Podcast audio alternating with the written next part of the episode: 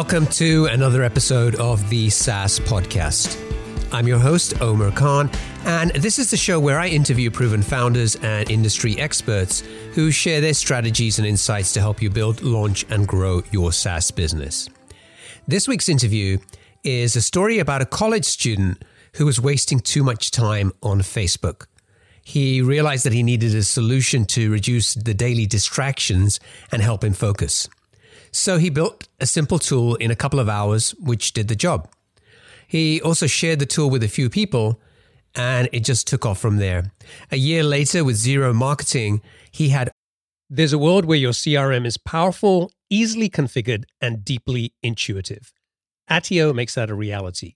Attio is built specifically for the next generation of companies. It syncs with your data sources, easily configures to their unique structures, and works for any go to market motion from self serve to sales led.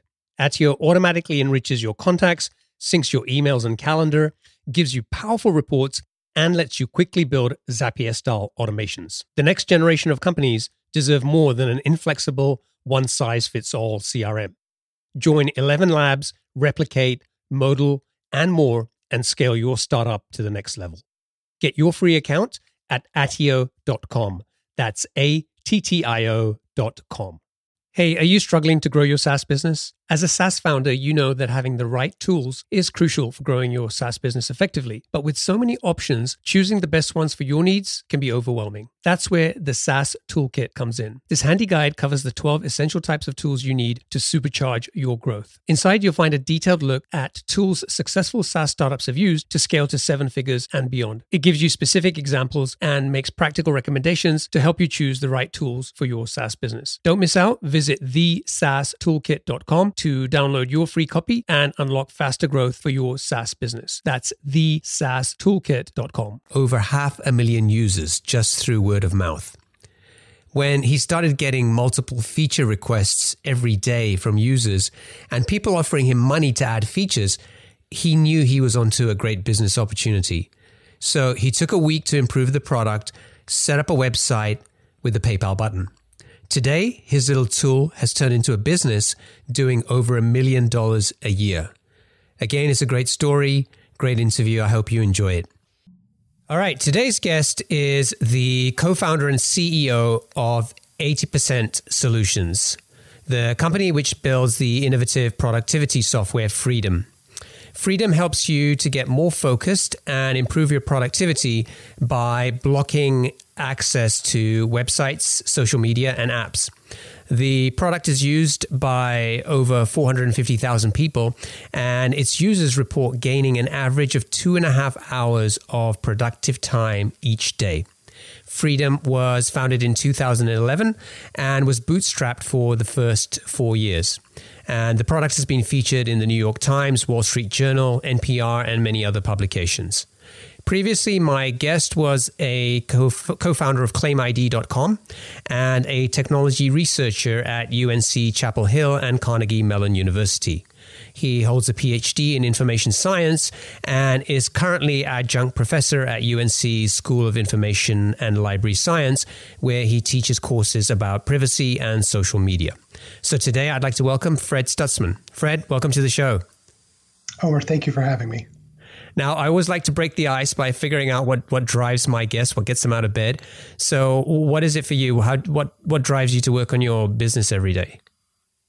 It's well, it's it's a couple of things. Um, certainly, uh, the team that I have working with me. Um, you know, to to know every day that you're going to be working with a bunch of great people, um, just as exciting and motivating, um, and and knowing that we are working together to make a positive impact on people's lives. You know, that is that is you know goal in and of itself of having this company and so you know just knowing that we are making that positive change in people's lives is absolutely motivating for me yeah i love the there was a i can't remember where i saw this but somewhere I think it said that you'd helped your users reclaim like 10 million hours in the last year. Yeah. It's like yeah, wow, absolutely. That's, yeah, it's pretty amazing when you start running the numbers at scale. Um, you know, the the the change of taking a little bit of time away from distractions to really focus it it absolutely adds up. And you know, we we hear that just again and again from people. So that is, mean, it really is motivating. Like, you know, there's a, a lot of reasons to start businesses, um, and there's a lot of reasons to develop software, but I've always been, and I know it's a complete cliche, but I've always been motivated to develop software that has positive change in people's lives. And, you know, it, it will keep you going through the ups and downs of a startup. Now, before we talk about Freedom, the the app, uh, I want to talk about your your company, eighty percent Solutions. So, first question is, mm-hmm. why is it called eighty percent instead of hundred percent? Yeah, well, it's um, it's kind of the 80-20 rule or the Pareto principle. It's the, it's this, it's this kind of maxim that says um, a lot of outcomes are explained by a little amount of variance. So what we, um, what I noticed with Freedom uh, when I was building the first versions of the software is, you know, you make a small change, turning off the internet can have really, really big and positive, profound impacts on people's lives. Um, and and it isn't perfect, you know. Like if you ask people, um, how do you want to be productive? They might give you a whole litany of, you know, I want to turn off this, this, this, and this, and I want to, you know, have uh, software that does this for me. Um, what I really took from the very first version of our app, which really did nothing more than turn off the internet for like 45 minutes is that simple act just had such this profound change. And it wasn't a 100% solution because you know there's a lot of people who had more complicated use cases there. But if you gave people this like pretty good solution you could get really great results. And i think that's kind of a pattern that we continue to build into our software is that you know we can't be all things to all people but you know you take away or you block or restrict the most important sites that are distracting to you. Um, yes, there are other distracting sites out there or, or something along those lines, but you're going to have such a positive impact. So it's those little changes um, that we kind of build as a design pattern that have really big effects so that's where the name came from and i've had to explain that to um, thousands of people so you hmm. know it's an esoteric name choice maybe not the best one um, so entrepreneurs you know it may be better to just be clear but you know that, that's the logic behind it yeah well i'm a big 80-20 fan so i, I it I kind of guessed fairly quickly that it was something yeah. to do with that, but I wanted to ask the question anyway. Yeah. For the people who get it, it's like, you know, we, we immediately connect. And um, uh, yeah, absolutely. So, for people who aren't familiar with freedom, can you uh, sort of give them a, a, a description of what the product does, how it works, um, and basically who, who are your target customers? Sure, absolutely. So um, we help people be more productive by blocking distractions, um, and that's that's pretty much as simple as it gets. Um, we make a software product that works across all your devices, so Mac, Windows, iOS. We have an Android partner, um, browser extensions, uh, all those things that you interact with on a daily basis from your sort of technology stack. We we make products that allow you to choose um, when you're going to be able to be distracted by that stuff. And your distractions can be anything from social media to email to news to sports. I mean, what have you. Everybody's got a distraction. Everybody's got something that is competing for their attention. And we just make it super simple for you to turn that off when you want to focus.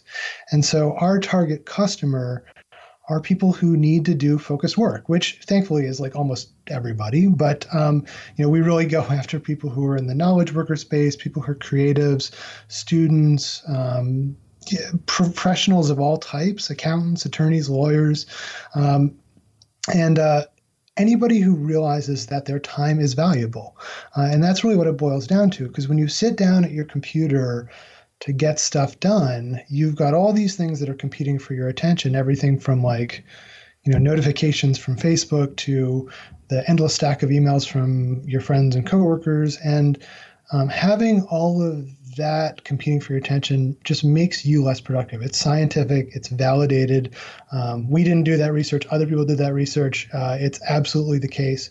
And so the more that you can kind of turn off the noise and and and not be able to go and check. You know, it's like it's having having it turned off for you so that you're just going to be able to focus and think only about the, your work at hand is incredibly powerful. So that's what we do. Um, and a couple years ago, people would say that's a crazy idea. But I think as we um, just see where technology is evolving and see just how high fidelity distractions are and just how sort of constant they are, um, we make it easy for people to sort of get in that work state where there are no distractions. And you know, once you've done that and experienced it, it's just so powerful. So that's that's what we do in a nutshell. So, from a technical perspective, what what's going on under the hood? Like, can you kind of give us a brief mm-hmm. description of that? Yeah, it's not it's not too different from um, a parental monitoring program that would be doing content filtering. Um, you know, you would say, "I don't want my kids to get on YouTube." Um, you're sort of saying, "I don't want to get on YouTube." Now, the the key difference between Freedom and a parental monitoring program is you're turning it on for yourself versus you know you're turning it on for your kids. And so, w- what we do is we have some hooks that make it you know quite difficult for you to disable or escape for that from from you know when you make a commitment to being away from YouTube for 45 minutes or away from all distractions for 45 minutes, we make it uh, very um, tough for you to escape that. Um, and of course, we have some options where you can run it where you can escape. So if you need to get back to your email, you can. But we allow people to kind of choose what level of um, restriction they want to have. And it's so it's not it's not different from that at all. We do all the blocking locally on your computer or on your phone so it you know doesn't go to the cloud there's no privacy implications. Um, we've tried to keep it real tight and secure uh, but really it's it's a content filter not too much unlike any of the software that you would use to filter your kids internet connectivity now, at the basic level, you can enable it for a certain amount of time. And then if you need to get out of that, there's a way to get out of that if you need to. Mm-hmm. Uh, but there's also a, you, you also have a locked mode, right? Maybe for people like me who, who need a little bit more discipline sometimes. Absolutely. So when you're, when you're setting up your schedules or you're turning on a session, you can choose how restrictive you want it to be. And locked mode is very power is very powerful.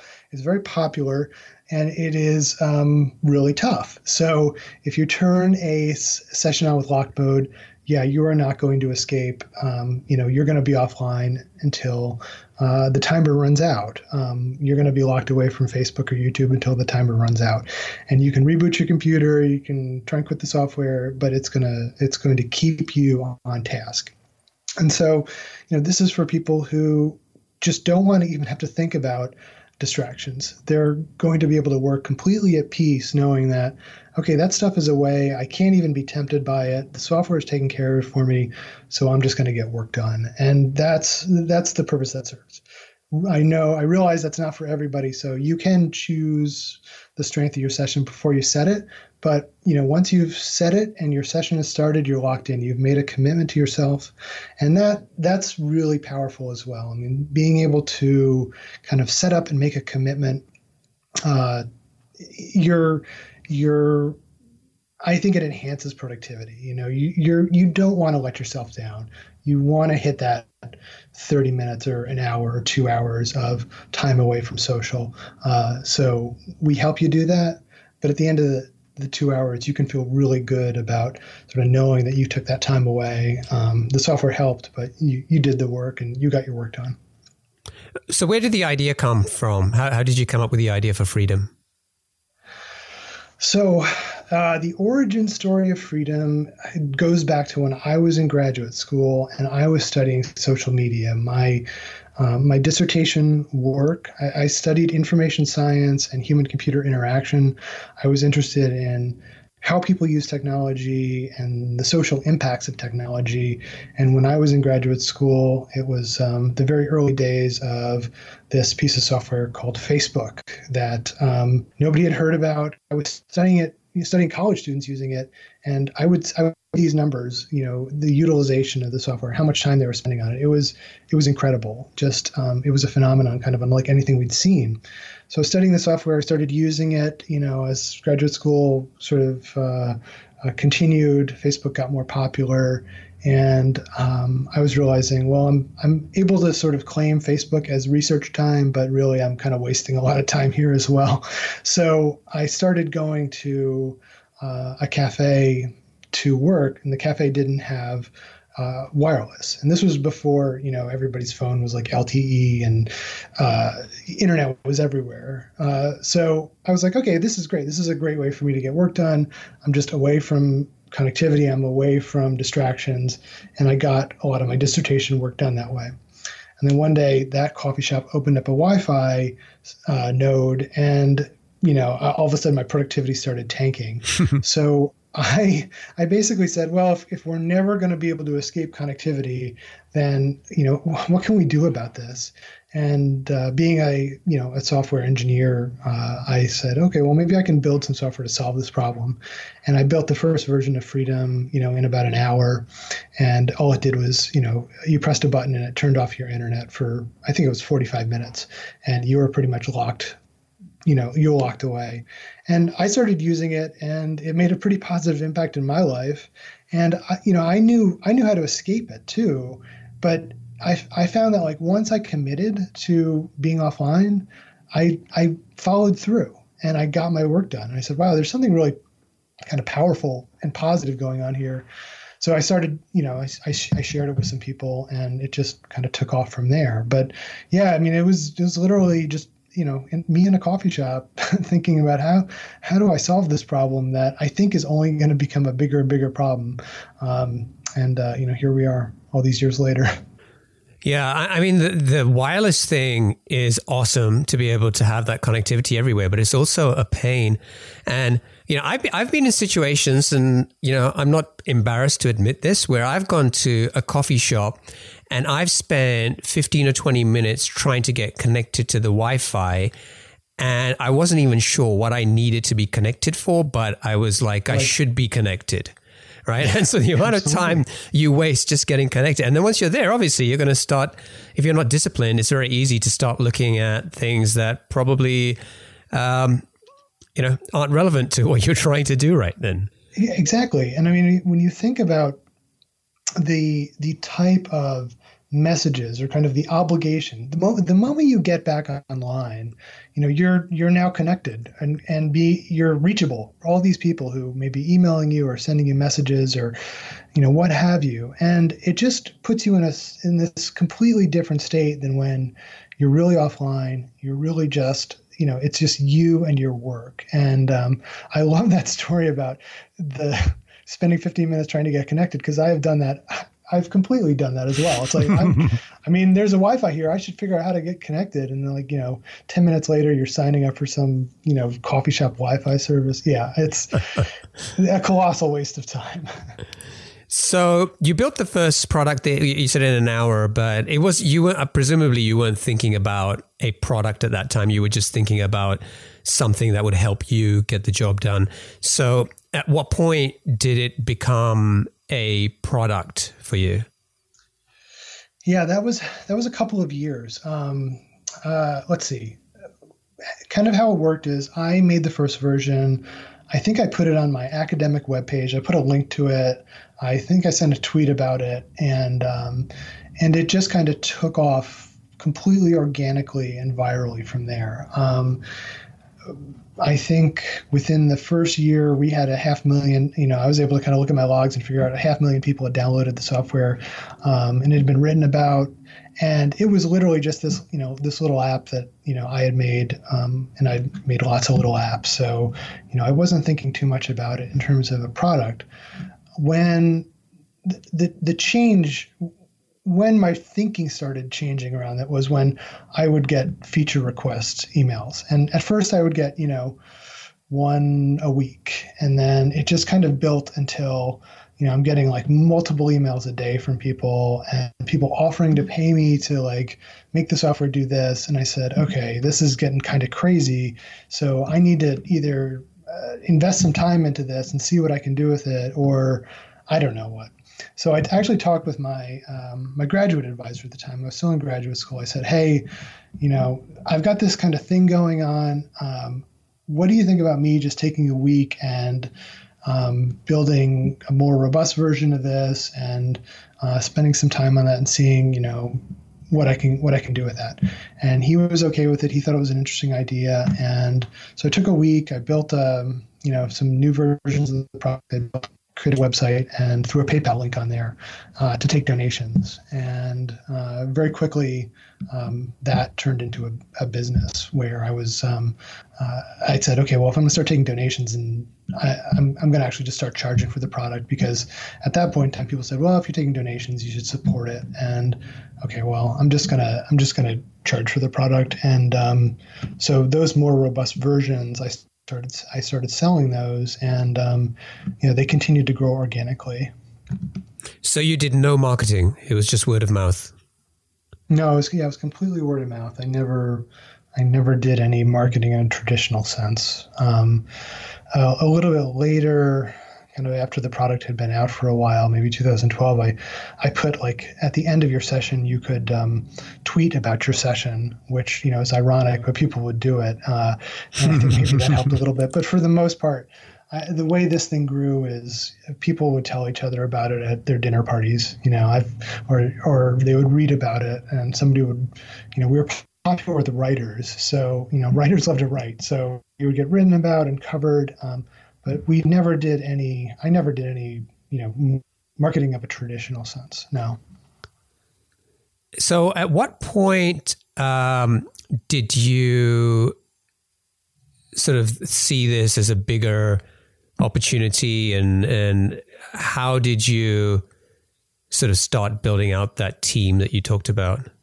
Part of it was just looking at the numbers. So I was looking at not exponential growth, but really strong growth, and you know could kind of could kind of forecast out and say, okay, well, and I, I had at that point had gotten a full time job.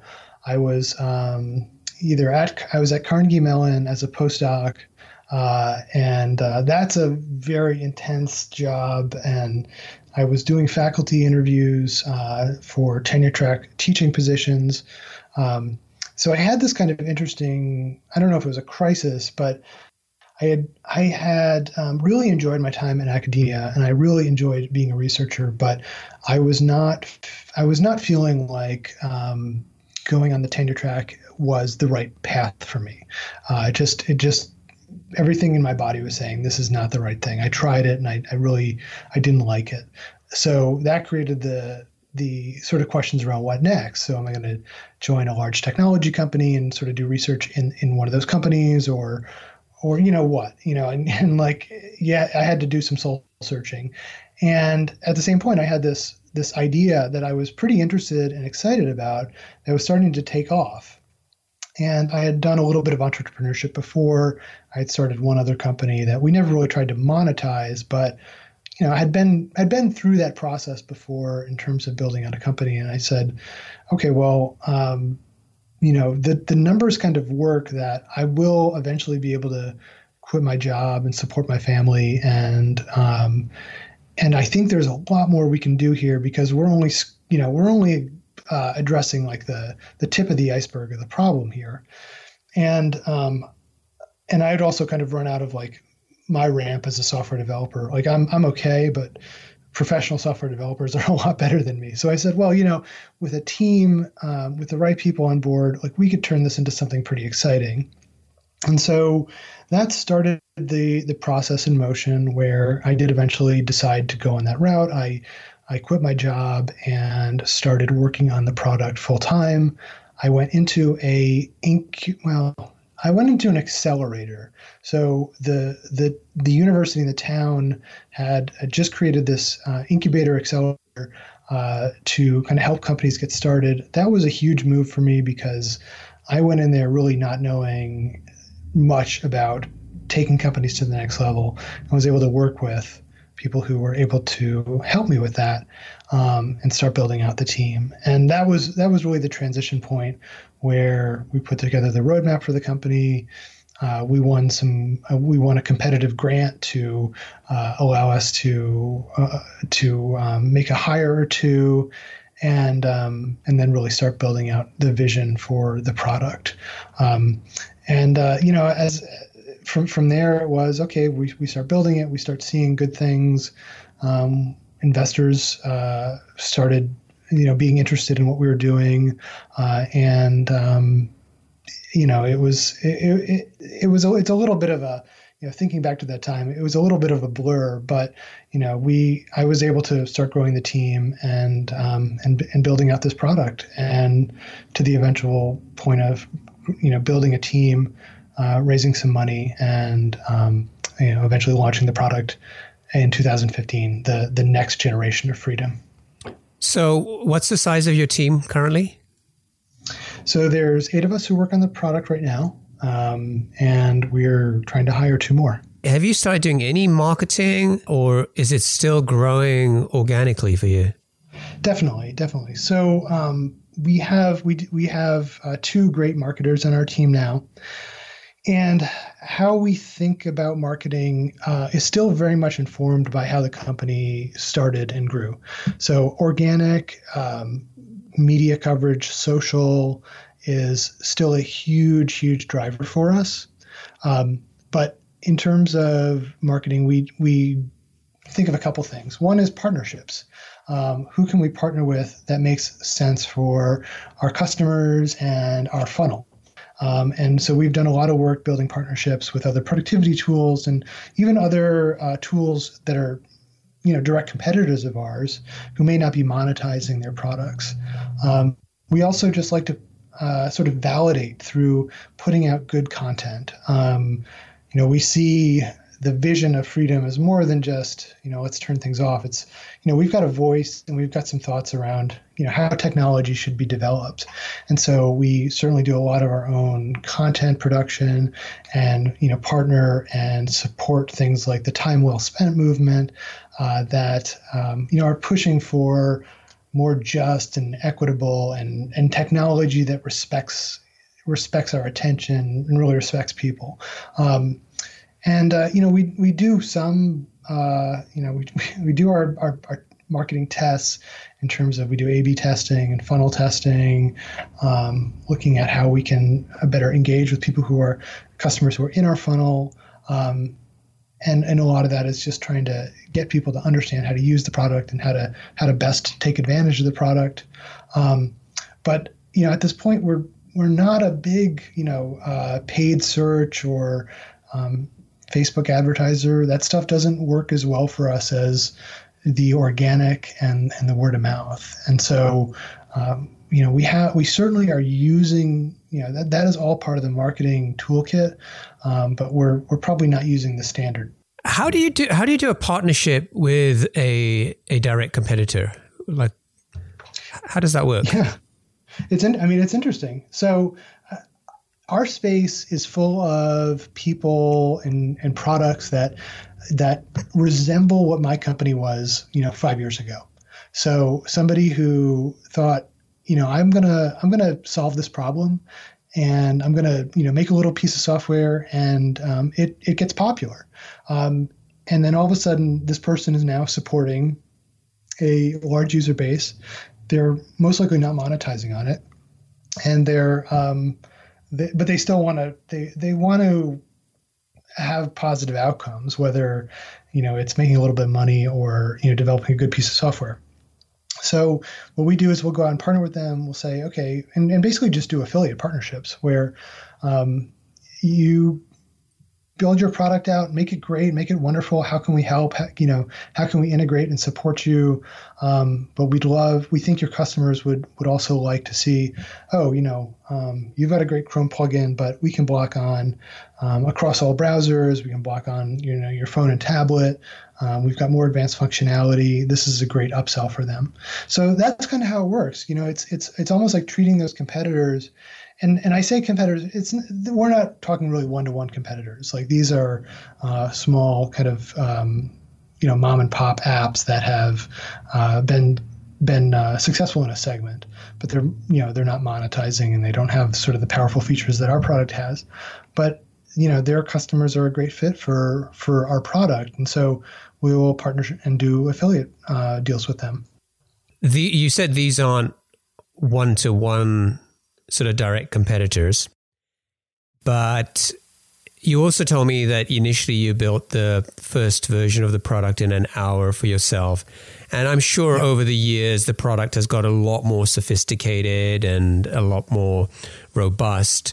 But how, how do you deal with sort of copycat products and people mm-hmm. trying to come to market with something very similar?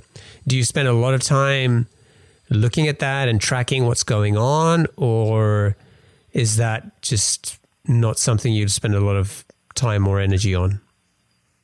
It's not something we spend a lot of time and energy on. I think, kind of going back to like some advice I got pretty early on in my entrepreneurial career, which is like, you know, you've got to just pick the things you want to focus on. And, um, and I know a lot of people who are getting started in entrepreneurship do focus on competitors and, you know, get really anxious about, you know, somebody's entered the space. Um, I guess I've been doing this long enough and I've seen competitors to, to the point where I've seen competitors come and go. I mean, I've seen people come and enter the market with like, you know, a really robust uh, technical vision and you know t- to make it work is it, it's easy to put on a pitch deck. It is extremely hard to execute. Um, the the technology behind the scenes we try and make it as easy as possible for our users but the technology behind the scenes is um, even more complicated than i would like. I mean it is extremely complicated. So um, you know if somebody did come in and you know um, and tried to replicate this they would um, you know, I would, I would have to, you know, tip my hat to them they would just be kind of replicating work, but um, it would be a lot of work to do. That being said, um, you know, we do keep an eye on who's out there, who's doing what, but our goal, you know, when we when we design our product and we think about okay, what are the features we're going to roll in? What what's our goal on the roadmap?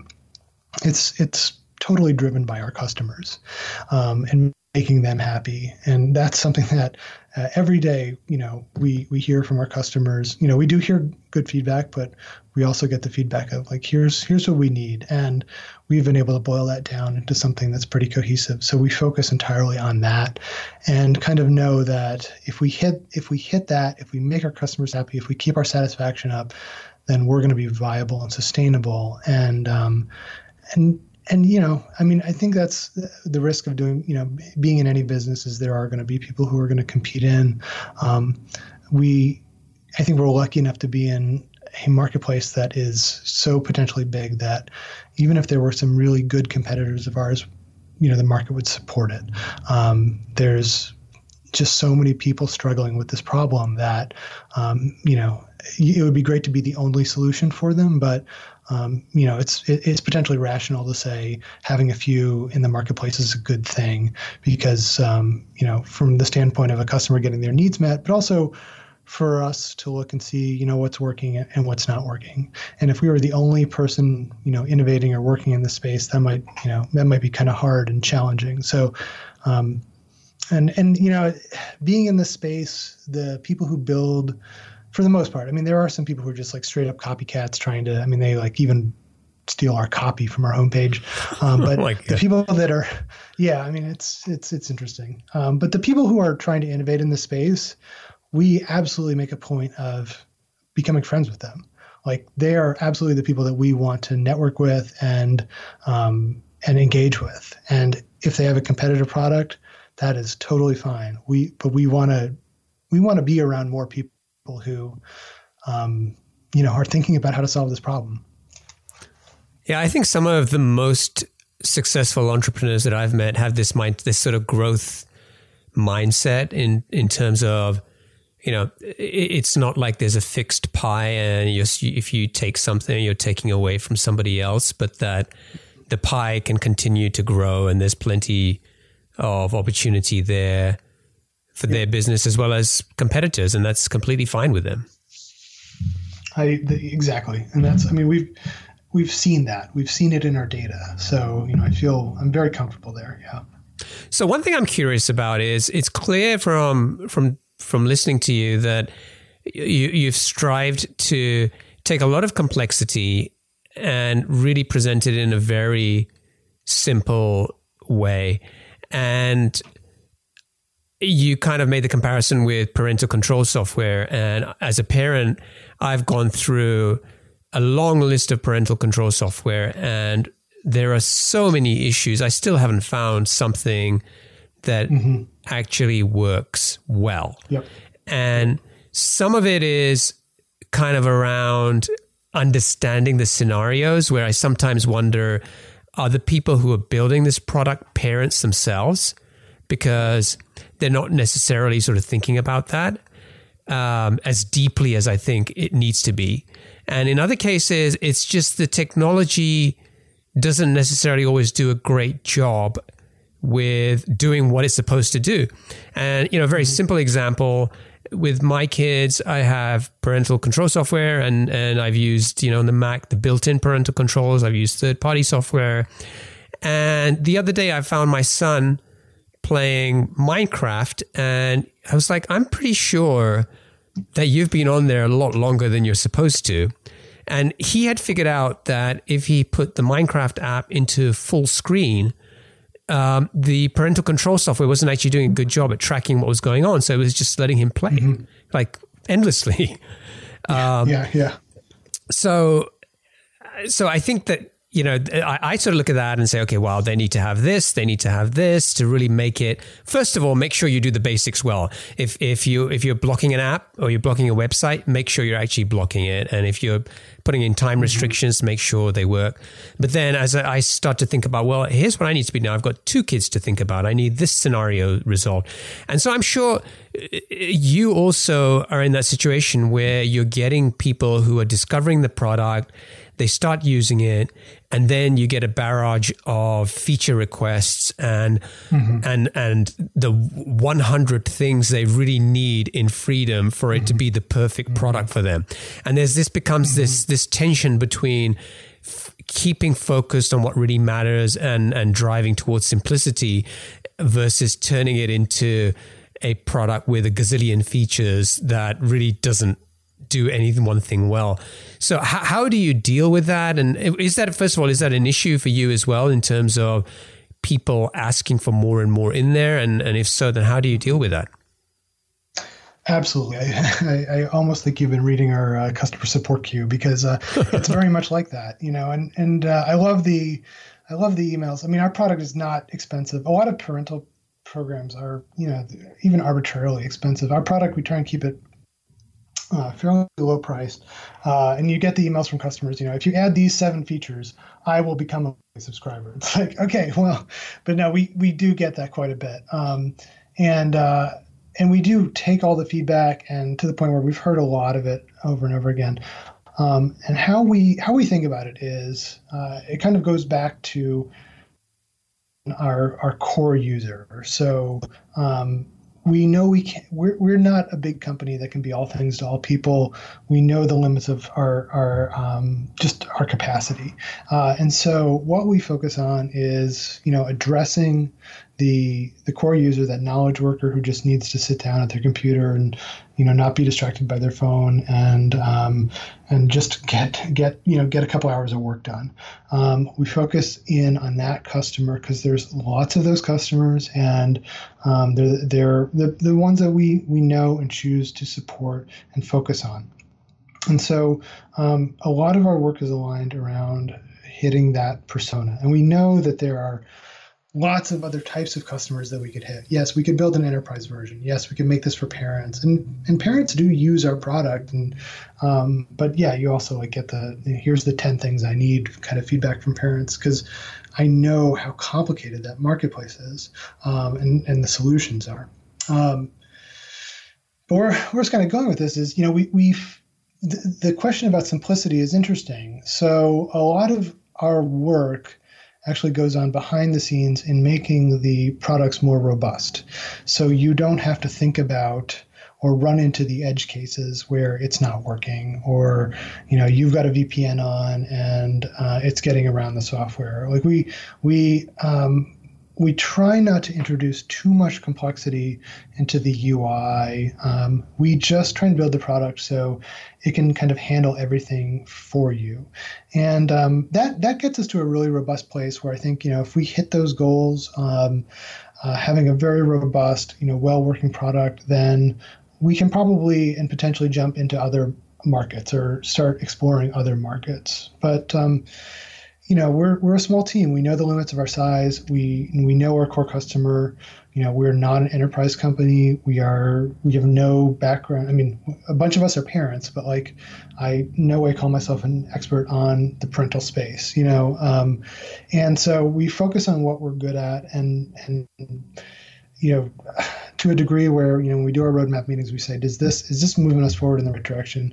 You know, we have lots of ideas, but we're just going to focus in kind of laser focused on getting um, getting that product done. And it's it's always a work in progress because you know it's not just um, rolling in new features. It's the fact that the operating systems are you know constantly changing underneath the software. The um, you know the, and the distractions are changing as well. So it, it's a lot of work. It's a lot of you know, kind of always hitting a moving target, and and it's very technically challenging. But um, that's you know, we we we try and at the end of the day just say, okay, are we are we making that core customer happy, and can we see you know meaningful improvement in their you know net promoter score? You know can we see meaningful improvement in their usage? Um, and that drives a lot of our decision around it. Yeah i think that's really smart. I mean I, the number of times i've had a conversation with my wife where i've been moaning about parental control software and it doesn't do this or this this sucks or whatever. And she said to me, "Well, why don't you go and build something better?" And, I, and then I'm like, because I understand the technical complexity behind that. I was like, "No, no, no, you don't understand how complicated this is. Like I moan about it, but it's also a very difficult problem yeah. to go and solve." You know. Um, now, now, I want to talk about pricing. Now, uh, you don't charge that much for uh, Freedom, I think it's about what twenty nine bucks a year for the product, mm-hmm. and at the same time, you have built this into a seven figure business. Um, which is awesome. And I guess like one question for you I have is for people who are maybe listening to this who've maybe been told, you know, you you can't build a viable business if you're only charging you know, five bucks a month for a product, uh, and you know, you're doing even less than that.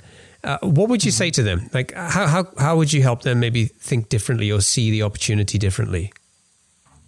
Okay, so when we were thinking about how we were going to price our product and engage with customers, you know, we thought about um, what what is the market going to look like. So we were able to leverage the data that we had already, and and you know use that to make some good assumptions about what our funnel was going to look like. You know, our pricing for you know for for most every user that we have, you know, if you use Freedom for an hour uh, a year, if you use it for two hours a year, three hours a year, you're you're coming out in positive. You know, if you get a couple hours of good work done with Freedom, um, you're you've you've come out positive. You've you've made money on the deal.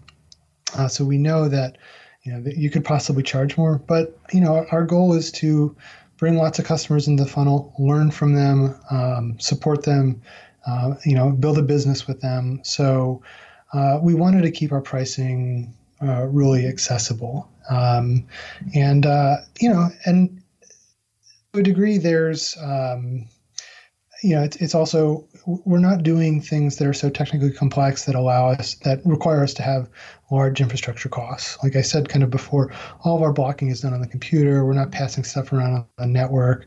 Um, so you know, we we also kind of built the business in a way that kept some costs low, uh, and and we're able to pass that on to the you know that savings onto the customer. But um, you know, we we tested, we A/B tested pricing. We did um, a lot of experiments, sort of going into deciding what the final price were.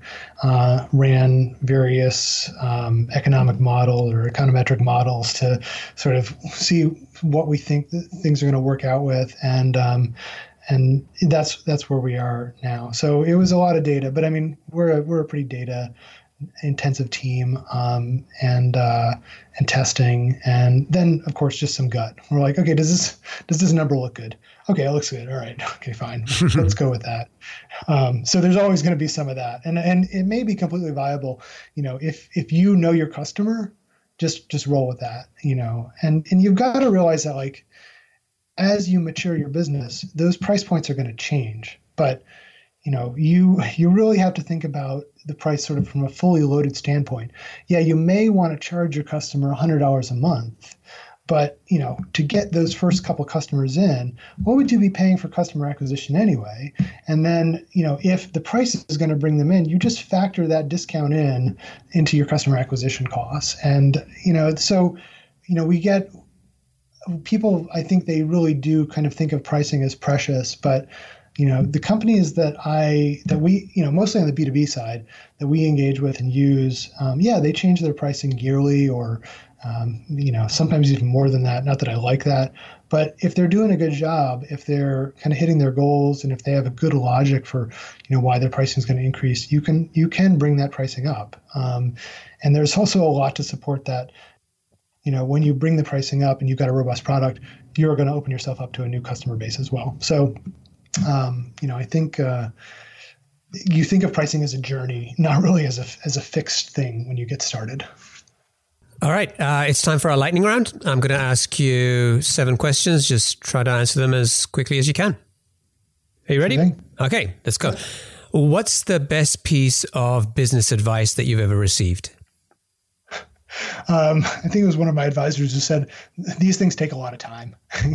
Startups just take longer than you ever think. Uh, what book would you recommend to our audience and why? I'm sure it's been recommended before, but um, I am going to recommend Crossing the Chasm by Geoffrey Moore. What's one attribute or characteristic in your mind of a successful entrepreneur? It's resilience. It's you know just being able to roll with the punches, keep level head, and focus on the things that matter every single day. That's that's what it is. Okay, this is a tough question to ask you. What's your favorite personal productivity tool or habit? Well, let's let's just say habit, um, but it, it, really is. It is forty five minutes uh, just offline away from uh, distractions. You do that a couple of times a day and you change your life. Um, and that's the that was the first pattern of freedom. And that is still the pattern that works for me. Uh, it may work differently for other people but that's that's what i keep going back to. If i'm ever stuck i just go offline for 45 minutes and work away and i get so much done. What's uh, a new or interesting business idea you'd love to pursue if you had the extra time? Um, the idea that I just I never stop talking about is there's this one ice cream store up in my hometown of Albany, New York, and I'm I'm always just interested in transplanting it down to where I am in North Carolina because it would just make a million dollars. Like it would just so so you know when I when I have all the free time to uh, start an ice cream store, I think that's a natural thing once you've you know done a couple technology businesses, get into retail. yeah. But uh, yeah, that's the that's the thing I dream about. I'm like, oh, if I was just running an ice cream store. uh, what's an interesting or fun fact about you that most people don't know? Um, I am a bike racer, uh, a, uh, a cyclist, uh, and so that I, I have I, I I watch the Tour de France and, and dream about being in there. I would that, that will never be the case. I'm way too old and past that point. But uh, I'm I uh, do I'm a competitive cyclist and uh, and I love doing that. Awesome. And finally, what is one of your most important passions outside of your work? Um, it is my young boys and my wife. Good answer. All right. Keep me busy. yeah. So Fred, thank you. I, I really appreciate you you making the time to to join me and, and share your story.